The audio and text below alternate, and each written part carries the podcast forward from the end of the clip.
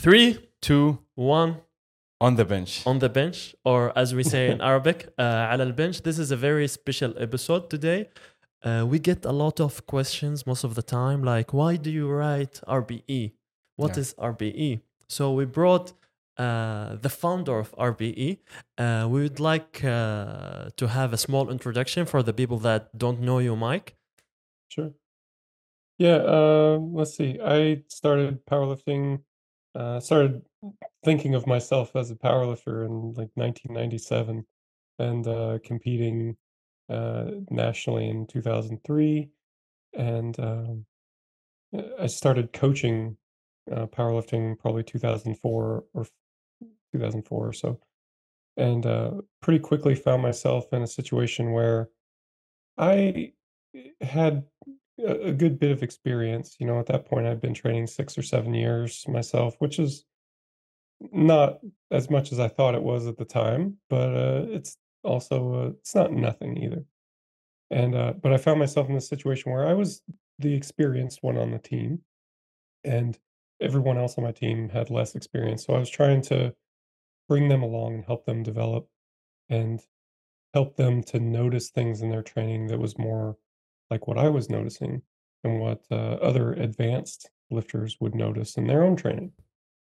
Um, for myself, I, I was constantly reading about training and just uh, uh, trying to absorb as much as I could. I was obsessed with training, still am obsessed with training.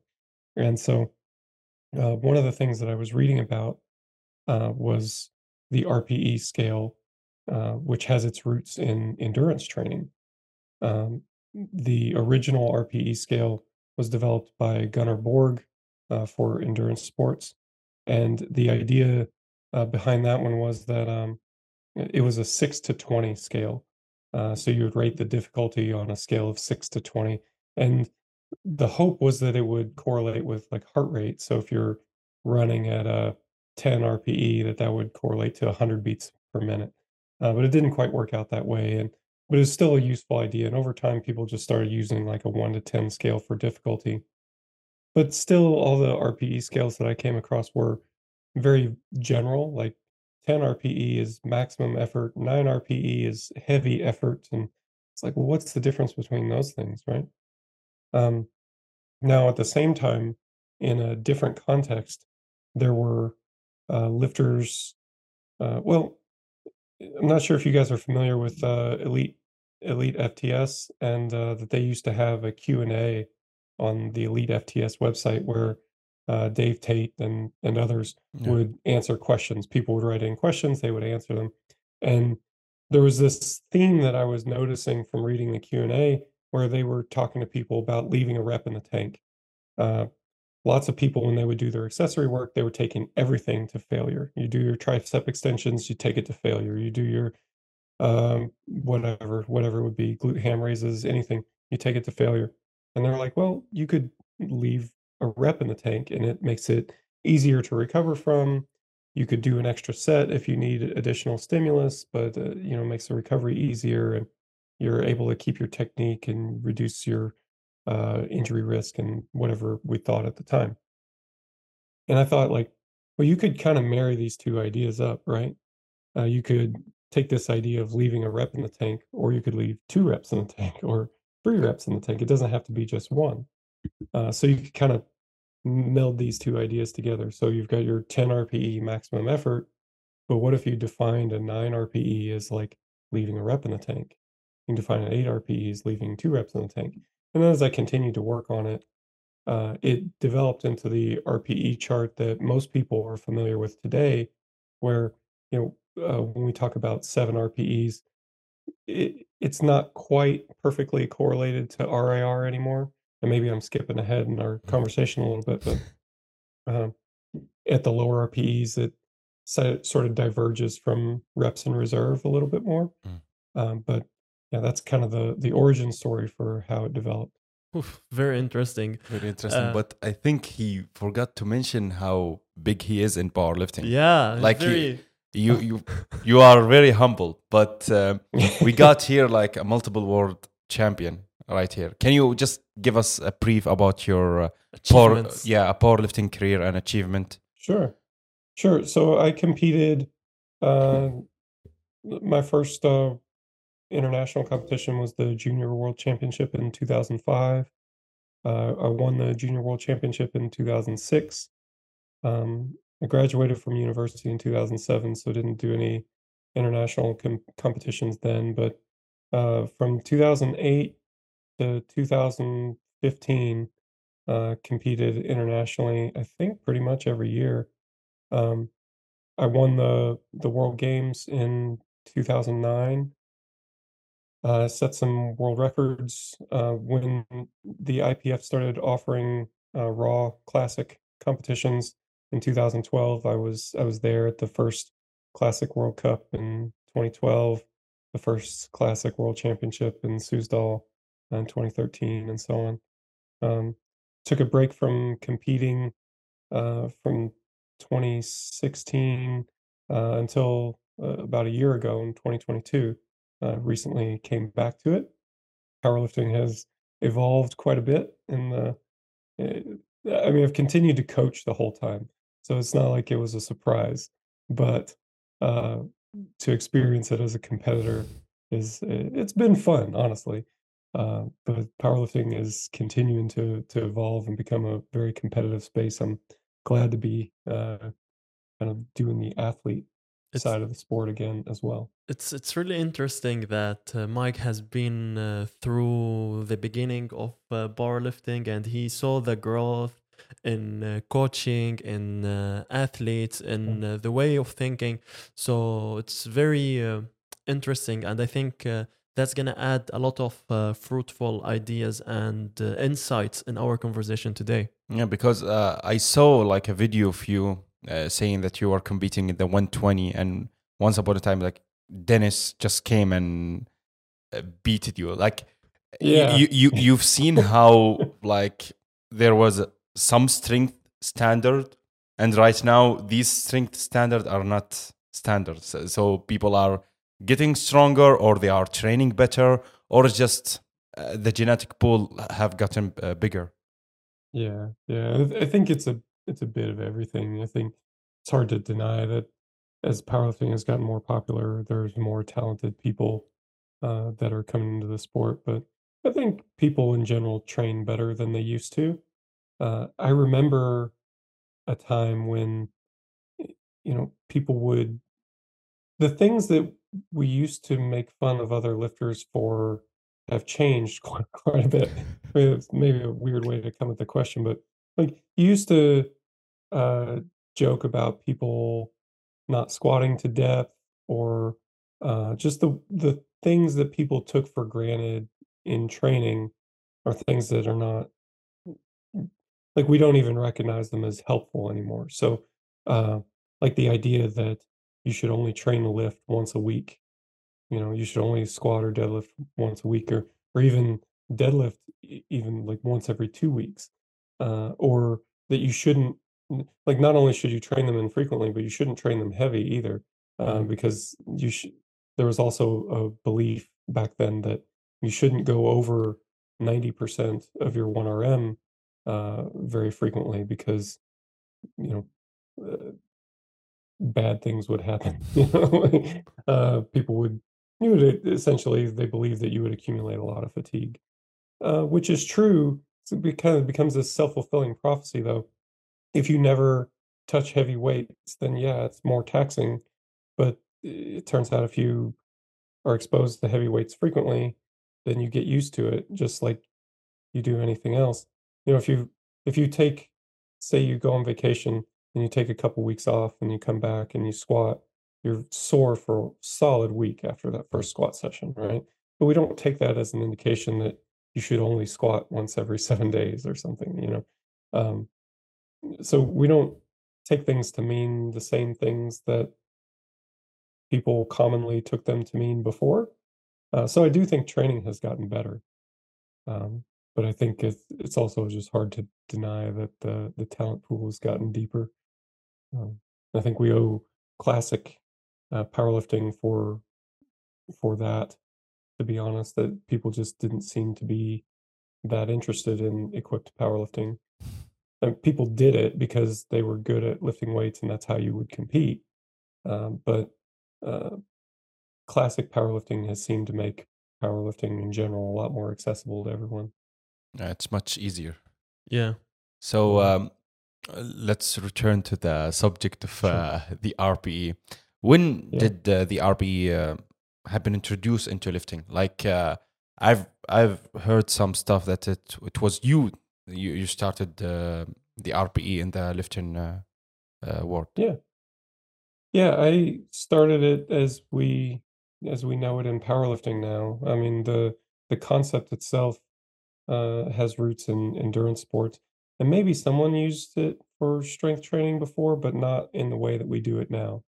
So now we we think of a nine RPE as uh, one rep in the tank kind of thing. Mm. Um, that that did not exist to my knowledge before before me. Um, I developed the chart that is still pretty widely used nowadays. So Mm. since uh, you have mentioned that uh, the training methodologies has been improving and a, lot of uh, false uh, methodologies and ideas has been uh, buried, how how do you think RBE has uh, changed lifting nowadays? Yeah, I- I think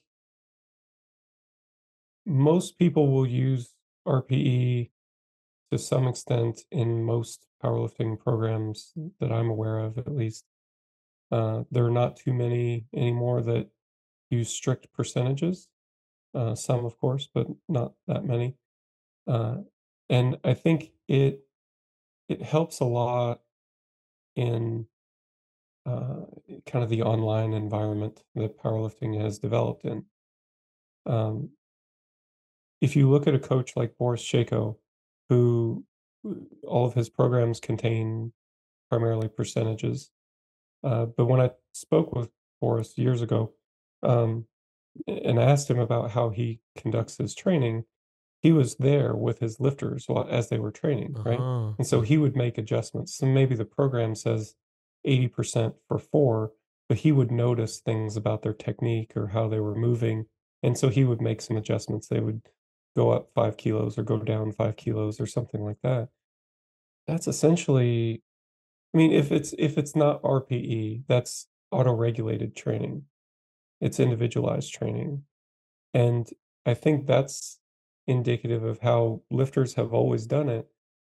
I think we've used percentages, and if you look at like the old magazines with the old programs in them, uh, they're all percentage-based programs, but the people that did the programs would always make these little adjustments to it.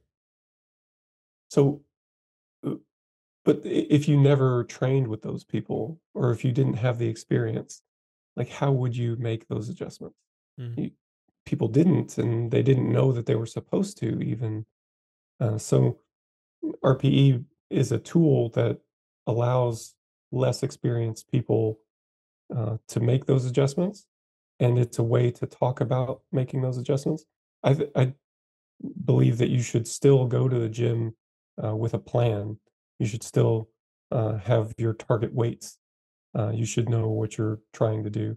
Uh, I don't advocate going to the gym with just kind of no idea. Well, it's going to be a triple at 8 RPE, and I have no idea what that's going to be. It could be 100 kilos, it could be 200 kilos, and I don't know. Like, no, that's that's leaving too much uh, open for interpretation. I think you should have a, an idea of what you want to do. I want it to be 170 kilos uh, for a triple at an 8 RPE. And then as you're working up to it, you can make small adjustments to that. You know, uh, maybe things are not moving so well on the way up. So you adjust it down so you can still get to that triple at 7 RP or triple at 8 RPE. But instead of 170 kilos, it's 165 kilos or 167.5 kilos. Or maybe things are doing better than you thought they would be, which our training is supposed to work. So hopefully it's better, right? Uh, so instead of 170, you can do 172.5. You can take advantage of the strength uh, when you've got it. So you advise the people to actually have an idea what will uh, they lift in the gym. But uh, Mhm. if that's the idea, why not write the uh, weights beforehand? Let's say if I'm gonna do a block, let's just write the weights in every week. Uh, Should Mhm. that be a good idea, or no? You should actually pick the weight at the day of the gym. Well, I can tell you the way that I do it in my system is that uh, at the start of each week, uh, our system will will run uh, for each lifter, and it'll look at what they did before and give them a target weight for the for the following week. Mhm. You know, so if I'm going to say squat on Monday, uh, it'll look at what I did last week and say, okay, based on last week, you need to do 170 kilos for triple at 8 RPE. And uh, you could try to project that forward, uh, but I find that the further you project it, the least the less accurate it becomes. Yeah. And lifters tend to we we don't like it when uh, the plan changes too much. Hmm. So if I project forward four weeks and then four weeks I expect to be lifting 180, but it's only uh, 177.5, then I feel like I've lost something. When I, in reality, I haven't lost anything. It's just the plan was inaccurate. you know, it's the plan's fault, not not anything else. You know, uh, so I don't project forward weeks in advance like that. I'll say based on last week, this is what we need to do this week, uh, but we're going to adjust it um, based on actual performance, and then for the next week, we'll again produce some target weights and make adjustments from there. Okay, what about if, um, let's say, the plan was like four weeks, we were going really great, uh, great, and uh, we are progressing every week. Let's say the fourth week something happened, uh, I had an accident or something like that, and I feel stressed out. That would actually reduce the projected uh, uh, weight, or should I force myself? No, it, it would potentially reduce the the weight uh, depending on how it's affected you, right? Mm. And that's something that a coach can't really predict. You know, if uh, you have someone who's just by their nature a very nervous person, uh, maybe those outside events affect them a lot, or maybe someone for someone else that just doesn't affect them very much. Uh, and the coach's ability to predict any of that's going to be quite limited. Again, if you were there with them in person, you Mhm. could make those adjustments as you carry out your warm-ups.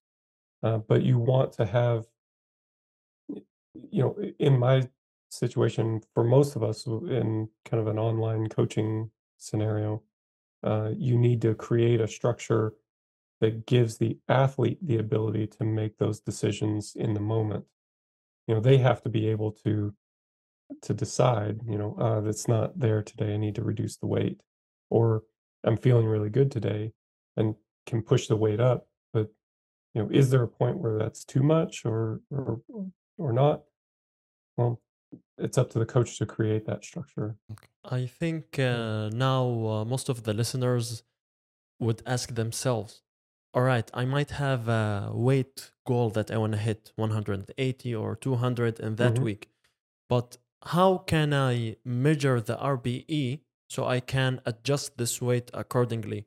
Because I feel like it's very confusing. Like, what's the difference between Yeah. an RBE 6 or RBE 7 or RBE 7 and RBE 8? So, how to measure the RBE for that set? So we uh, will do a lot of it through the warm up. You know, so um, if we have a, a scenario where the goal is a top set uh, of a triple at RPE eight, you know, there will be one to two sets prior to that that we would use to gauge performance. It depends a bit on the lifter. If we're talking about some lifters, their performance is quite volatile. They have big ups and downs, and other people are fairly consistent. It's better to find your way to a more consistent performance. I find that those people tend to improve uh, more consistently than people where performance is volatile. So usually if performance is volatile, that means there's some variable I need to adjust, you know. Um, but you still have to train while you're sorting all that out. Uh, so monitoring the warm-up sets is the way to go. Uh, and everyone is a little bit different. Um, but through monitoring that warm up set, you'll you'll come to know, you know, if uh, I do, you know, uh, let's see, if I do 160 for a triple at RPE seven, then I can handle, you know, 10 more kilos and get my RPE eight. You know, so I did 160. That was a triple at RPE seven, so I can do uh, 170 for triple, and it should be RPE eight. So then this week you did your 60. Uh, excuse me, I'm getting my numbers tongue tied here. You did 160 for a triple, and it was RPE six and a half. You know, you go, okay, today's feeling really good. Maybe I should push it a bit more. You know, instead of going 170, maybe I'll go 172.5 or maybe 175. You know, um, and then you attempt that for your RPE eight. And it can go the other way as well. You do your 160, and that's uh, a triple at you know RPE seven and a half. And you go, well, maybe I should hold the weight back a little bit. And you come to know this. Like th- this is th- there's levels to this too, and Mhm. uh, um, uh, I'll speak about it anyway. I hope it's not uh, too confusing for those newer to RPE. But uh, as you get more accustomed to it, um, you do that 160 and maybe maybe it's off you know maybe the performance is not as good as you expected but you know that you just were distracted you weren't bringing the right Mm. energy to it So go for it anyway you know Mm, mm, it, mm. it's still your decision you still decide what weight to put on the bar the system doesn't decide for you but the system is giving you some information so hopefully you can make a good decision Yeah, so exactly, it's it's it's by feeling sometime because I have a lifter. Uh, yeah, before two days, he was competing at the 83 g 83 kg weight class, and he failed the second attempt at 207. He failed it, Mm. And I went to him and he said, "No, we can increase the weight," and he was so serious about it. So okay, we increased the weight, and it was RPE seven. So you failed uh, a lesser weight and you did uh, m- more weight with the less RPE. So it's Yeah. sometimes just by hunch you can you can Yeah. feel it. Yeah, and you develop that sense over time. Uh, RPE, I think, helps lifters develop it earlier, you know, earlier in their career. But it still takes time and experience to to get there. Um, but it's a saying that I have with my lifters all the time. I tell them, don't let a spreadsheet tell you to do something stupid. You know, Mm. It's what's written on the program, but you are the one with the brain. You are the one who decides. You know, Mm. y- there's information that comes out of it and it helps us to make a good decision but ultimately it's up to us and it can go the other way as well you know your warm up feels good but if your hamstring is just not feeling right you know what's the smart decision should we go ahead and push it all the bar speed indications and everything says push it but you know in your mind that this is not a good choice Mm. so make a good choice. That's the thing that I harp on all the time is making good training decisions. Lots of times, better information helps us to make good training decisions, but it's ultimately it's up to the decision maker to make it.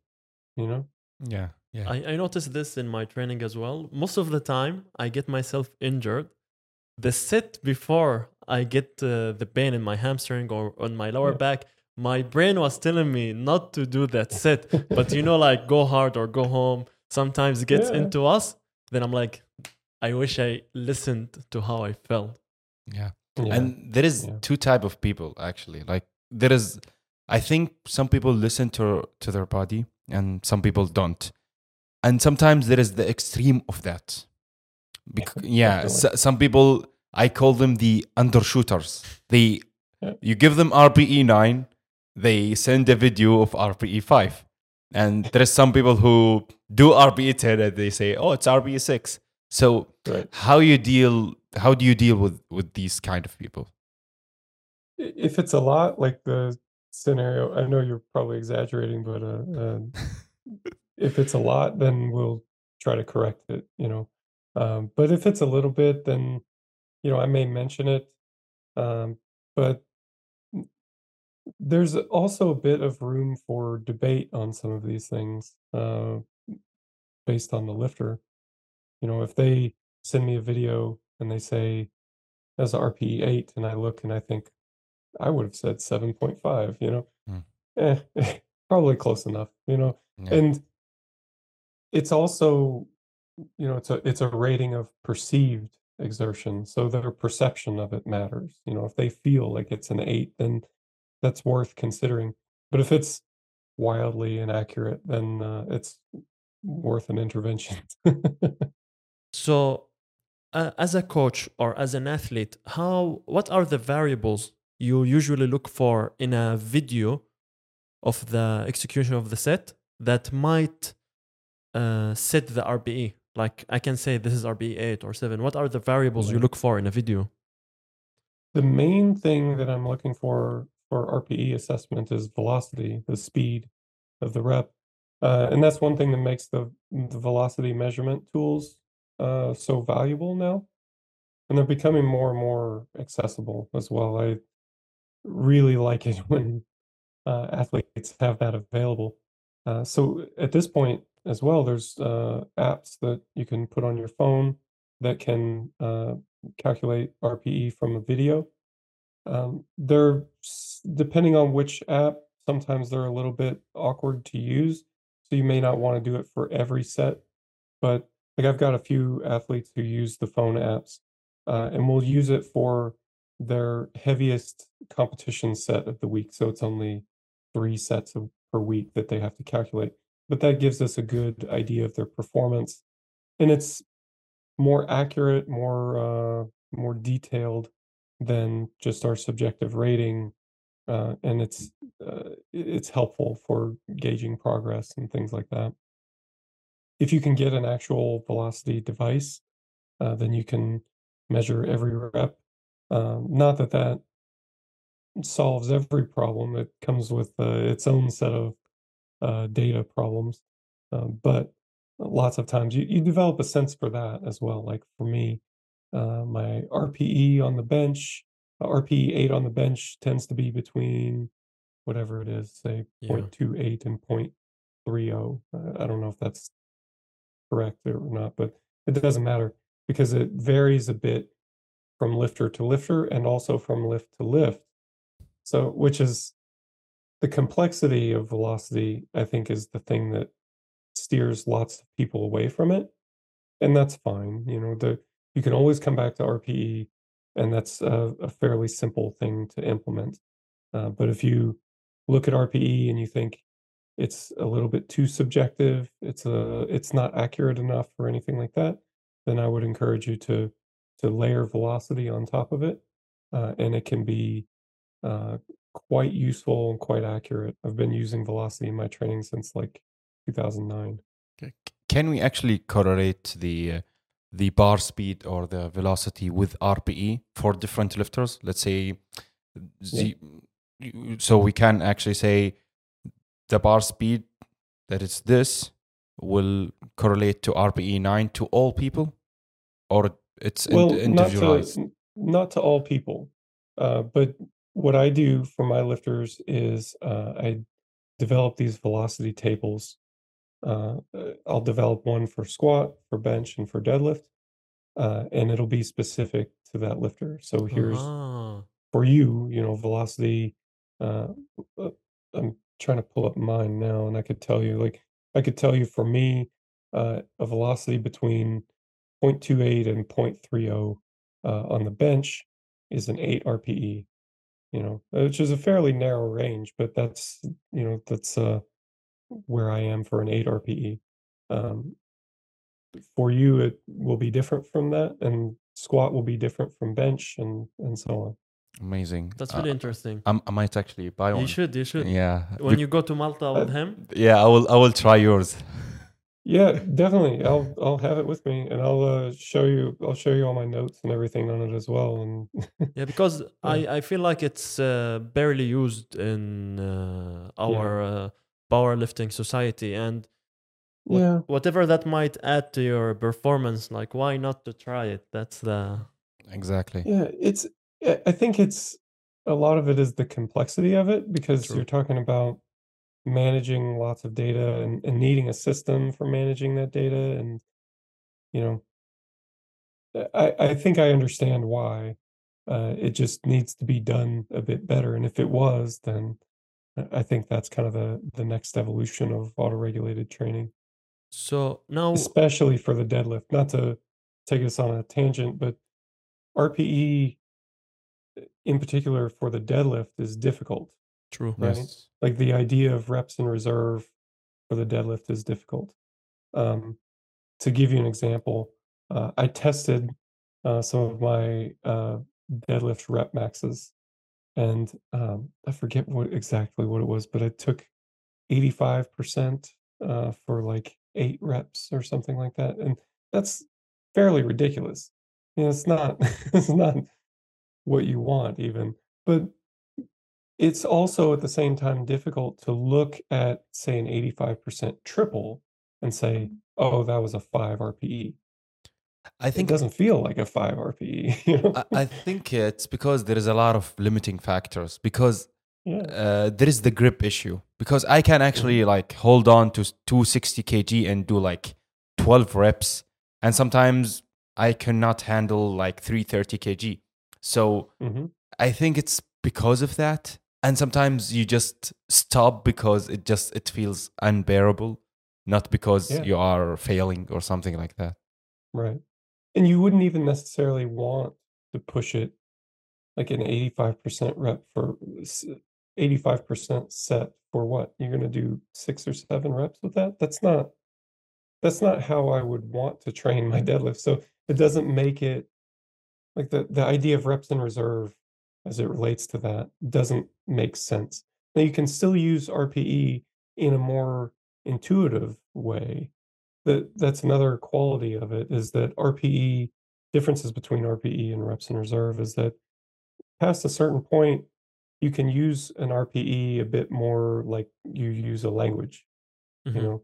You use words uh, i have a, a eight year old son and a five year old daughter and they ask me lots of times you know i i'm saying something to them and they say what does that mean? I have to stop and think about how do i explain to you what this word means? You know you i just know i've used it all i use this word all the time and i just know what it means Mm. and then explaining it is difficult and i think rpe can become that way uh, with a bit of time sorry it's a background noise No, to it's all right. here but uh um rpe can become that take on that kind of linguistic quality over time and that's how i would use it for the deadlift but velocity gives you another layer to that uh, by um, letting you um, giving you a bit more insight on what's going on you know um, there's ways to i don't know how technically we want to go into velocity specifically but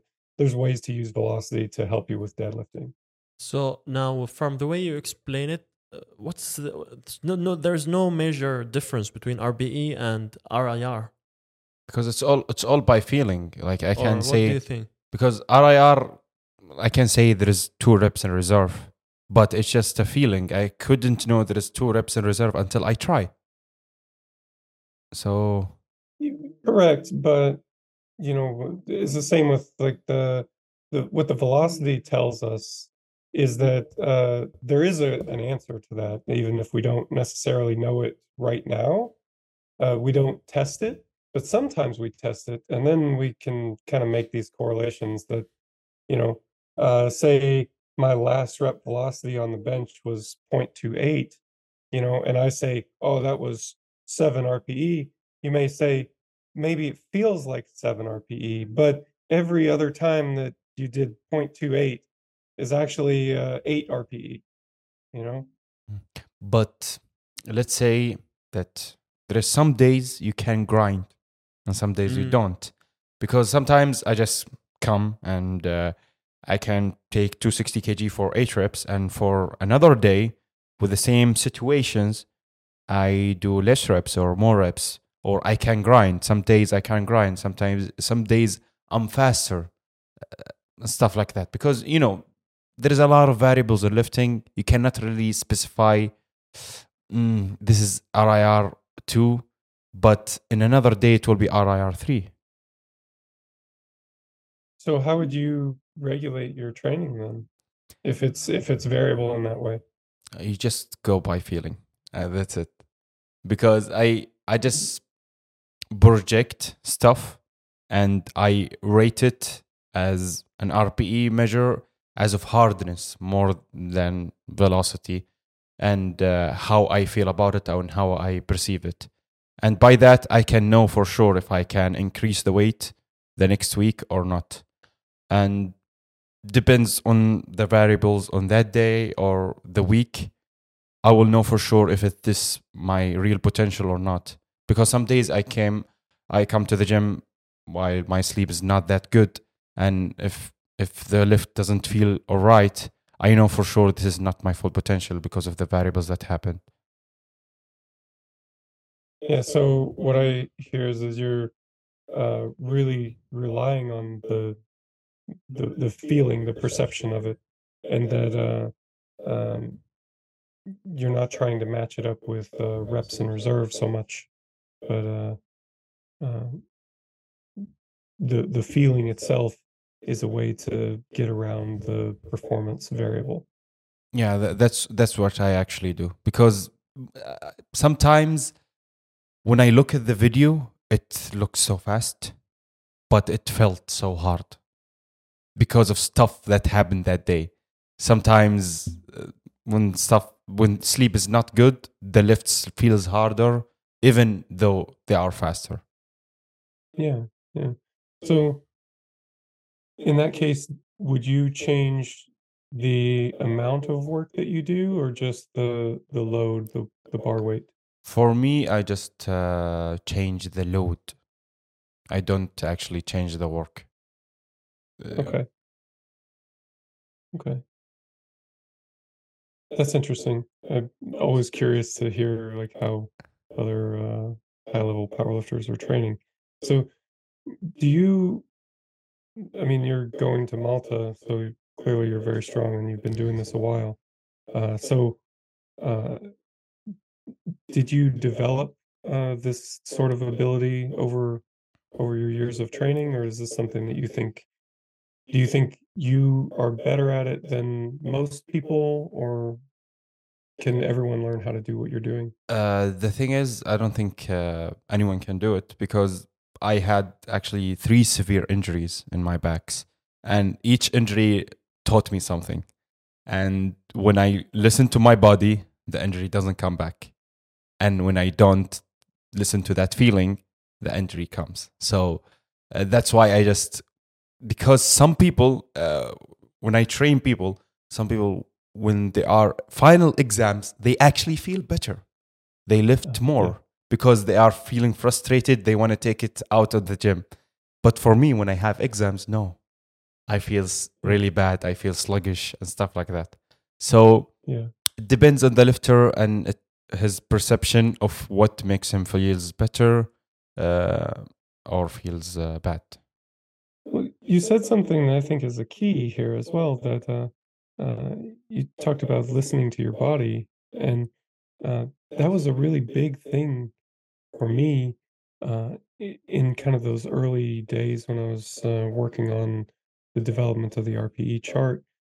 Because all these same guys that I was listening to were talking about this, like, right? Like, you've got to listen to your body. Uh, you need to learn how to do that. And the question that would come back is like, all right, great. How do I do that? And they say, well, I can't really teach you how to do it. You just have to train. And after about 10 years, you figure it out. Mm. And I thought, you know, I'm coaching all these guys who are, you know, like have like one year under the bar.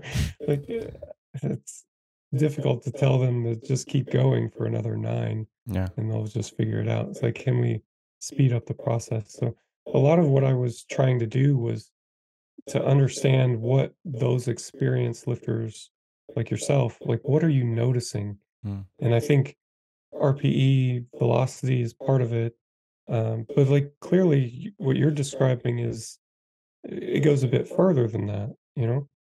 Um, and then some people, like I would put put myself in this category too, uh, are just not that good at noticing some things. Hmm. Uh, like the back injury component that you spoke about really resonates with me uh, because I've had this back injury, and um, for the most part, I'm better now. Uh, well, you guys were asking me about my competition history, and I mentioned that I had this six year long break in competing. Because I had a back injury that never really was, it never really went away. Uh, and all the things that I was trying to do, um, it would always come back. And in hindsight, what I understand now is that like I had an injury and I would take some time off and it would go away, but then I would try to go back to what I was doing before and it was uh it was not appropriately managed. Like the loading was not not done well enough.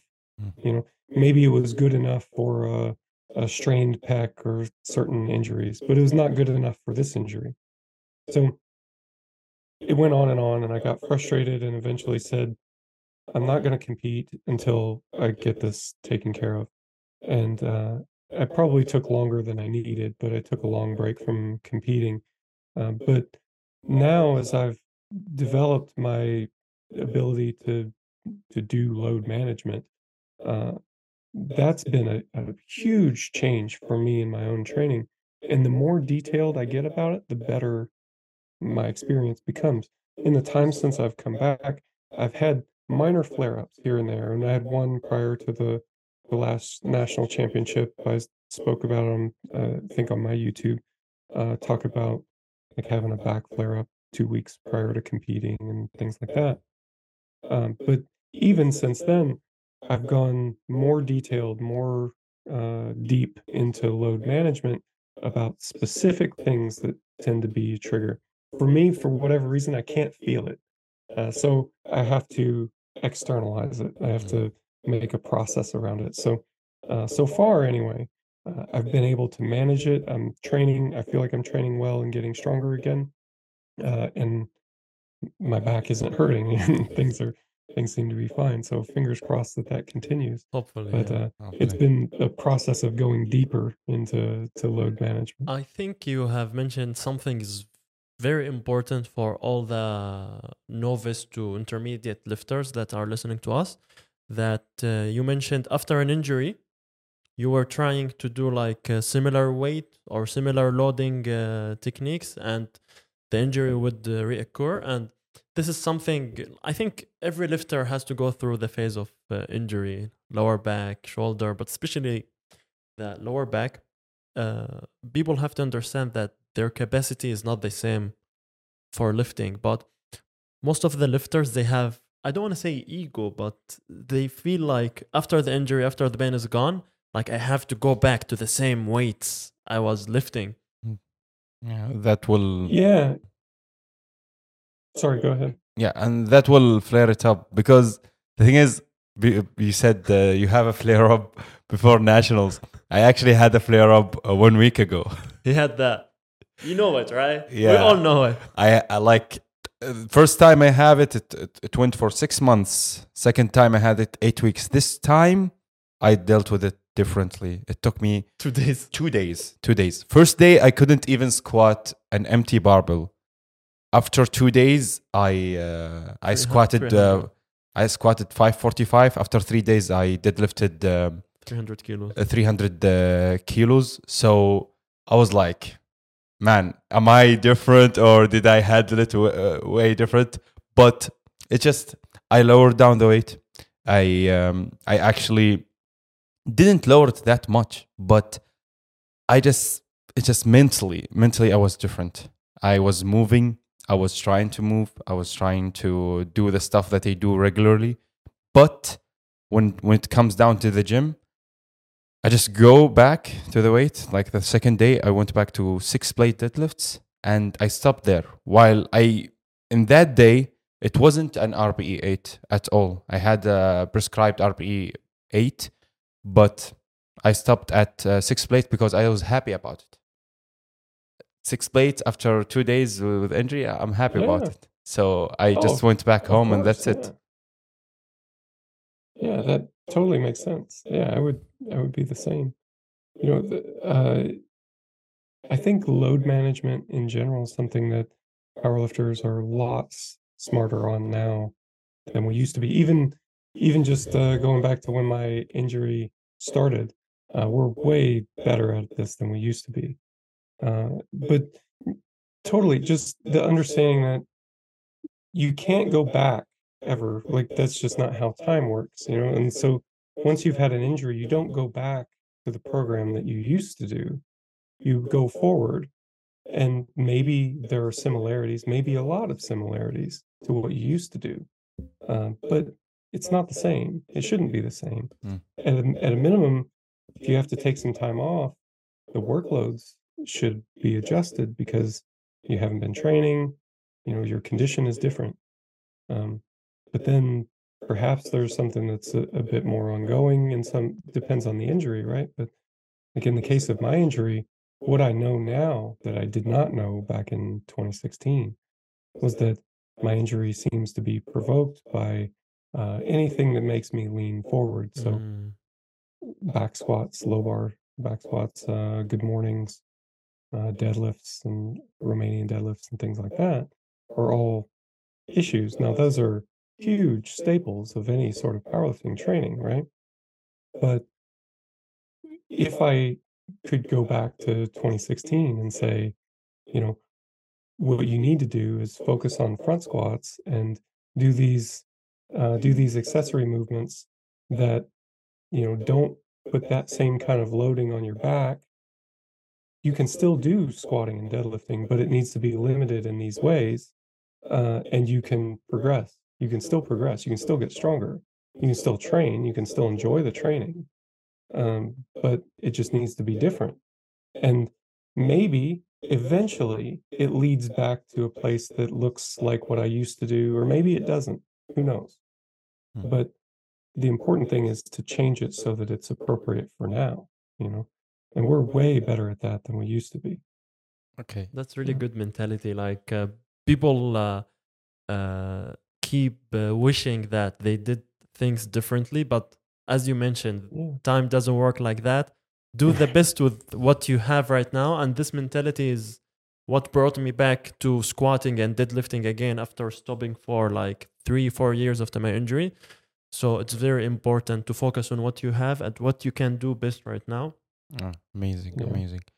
And um, I think it's better to ask this question. Let's say uh, a beginner, uh, his first year in training, should he use RPE, or what is the method of training that he uh, could follow? yeah i think he he should use rpe uh, so i'm not always the most current on all the research but uh, my understanding is that uh, research shows that even novice lifters can use RPE with acceptable uh, ranges of accuracy. Um, but if you are uncomfortable with that for any reason, you could uh, regulate the training by whatever means you like, uh, but just have them practice rating their RPE Mhm. because I do think that there's a, a trainable quality to it. As long as you're trying to get better at it, you know, and you're paying attention. Uh, and that may even be better because there's less ego wrapped up in it, you know. Um, if it doesn't affect uh, the training that you'll be doing next week, uh, you know, you can maybe be a little bit more honest, uh, or hopefully it allows people to be a little bit more honest. I think we should strive for honesty in training anyway, but um, I understand why people struggle with that sometimes if you know they have training that's you know if I say this is an eight, then that means I have to reduce my training loads next week, and that that can be difficult for people to accept. You know, uh, so they say it's a seven instead. You know, so that they can increase the weights next week. Mhm. You shouldn't do that, but I understand why people do that. Um, but if you're a novice and uh, you know the training weights next week are not dependent on the rating that I give this set, then you know hopefully that allows you to get around some of that uh, psychology baggage. Uh, I would like to have your insight or on something since my background for like the last 10 years comes from bodybuilding. Uh, do you feel bodybuilders or people who want to build as much muscle as they can can benefit from RPE as well? Uh, yeah, I think so. Uh, I, I don't don't see why not. If I was going to train for bodybuilding, yeah, I would still execute the training similarly to how I do now. Um, I would change the contents of the training, of course, but uh, uh, I don't think I would change the execution of it all that much. Amazing, amazing. I think uh, this question we skipped it, but I think it's important in powerlifting programming. I, I see a lot of people follow different methods. Some people start with some certain RPE and they increase the RPE week by week, week by, uh, by week. And some people just stick to one RPE. They say RPE 7 for the full uh, of the block. Uh, is there a benefit to this or this, or is there a, a right or wrong? Um, I wouldn't go so far as to say there's a, a right or wrong, but uh, I tend to program with somewhat more static RPEs. Uh, so if I, you know, write uh, triple at 8 RPE, then it would be triple at 8 RPE every week through the block. Uh, and as the lifter adapts and gets stronger, the weights will go up. You know, uh, mm. week one we use 170, week two we use uh, 172 and a half and 175, or or maybe the lifter adapts faster and you increase at a faster rate, uh, or you know there are different response types and things of that nature as well. Uh, so I tend to program with a static RPE and let the lifter's performance uh, dictate the load. I know that some coaches uh, plan with like a progressive RPE style, and that's fine. I I don't. I, I think I think we can confuse the issue sometimes, or maybe we can. Uh, I, I don't want to say trick ourselves. It's maybe a bit too dramatic, but uh, our performance, a lifter's performance, is going to be what it is. If you have the capacity to squat 200 kilos today, then that's what it. That's what you have the capacity to do. Mm. Um, whether I program seven RPE or an eight RPE, it doesn't really matter that much. Like your capacity is the same. Mm-hmm. The next thing to consider is the adaptation from the training, and that will affect your capacity for next week. Uh, but I don't think that when we plan an RPE progression, I don't hear most people doing it from a uh, adaptation standpoint. It's not like week one we're trying to get more of a speed strength adaptation, so we'll use RPE seven. Then in week two we're trying to get a different adaptation, late rate of force development adaptation, so we'll program RPE eight. That's not why people are doing it. Uh, the reason why people are doing it is so that they can create a load uh, progression. They want the lifter to see the weight on the bar going up. But the thing is, the weight on the bar going up doesn't necessarily mean that you got stronger. If the RPE is mm-hmm. going up, the RPE is going up as well, you know. And the the way to get around that is through estimated one rep maxes. And if you had an accurate estimated one rep max, that's telling you the story of performance. You know, and this is again where velocity can really shine because it can help you get that really mm. accurate estimated one rep max.